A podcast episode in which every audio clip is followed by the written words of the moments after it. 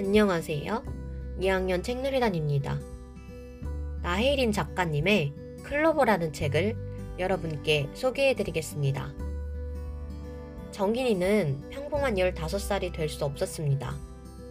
다른 아이들이 공부하러 학원에 갈 때 정인이는 학원과 패스트푸드점 알바를 하러 갔고 다른 아이들은 쳐다도 안 보는 폐지를 정인이는 눈 크게 뜨면서 주워가야 합니다. 그래야 살 수 있으니까요. 그래서였을까요? 흔히 불행의 상징이라고 불리는 악마가 정인이에게 다가옵니다. 그리곤 말합니다.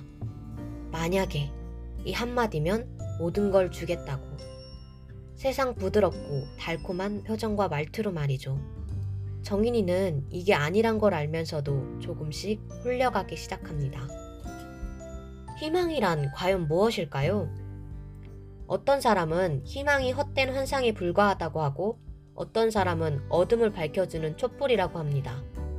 이 책은 희망의 양측면을 다 보여줍니다. 만약에 라는 주문에서 시작하여 정인이를 천국에 데려다 놓기도 하고 대비 효과가 일어나 지옥에 빠뜨리기도 합니다. 희망은 좋은 것일까요? 나쁜 것일까요? 직접 읽어보시고 생각해 보시길 바랍니다. 지금까지 들어주셔서 감사합니다.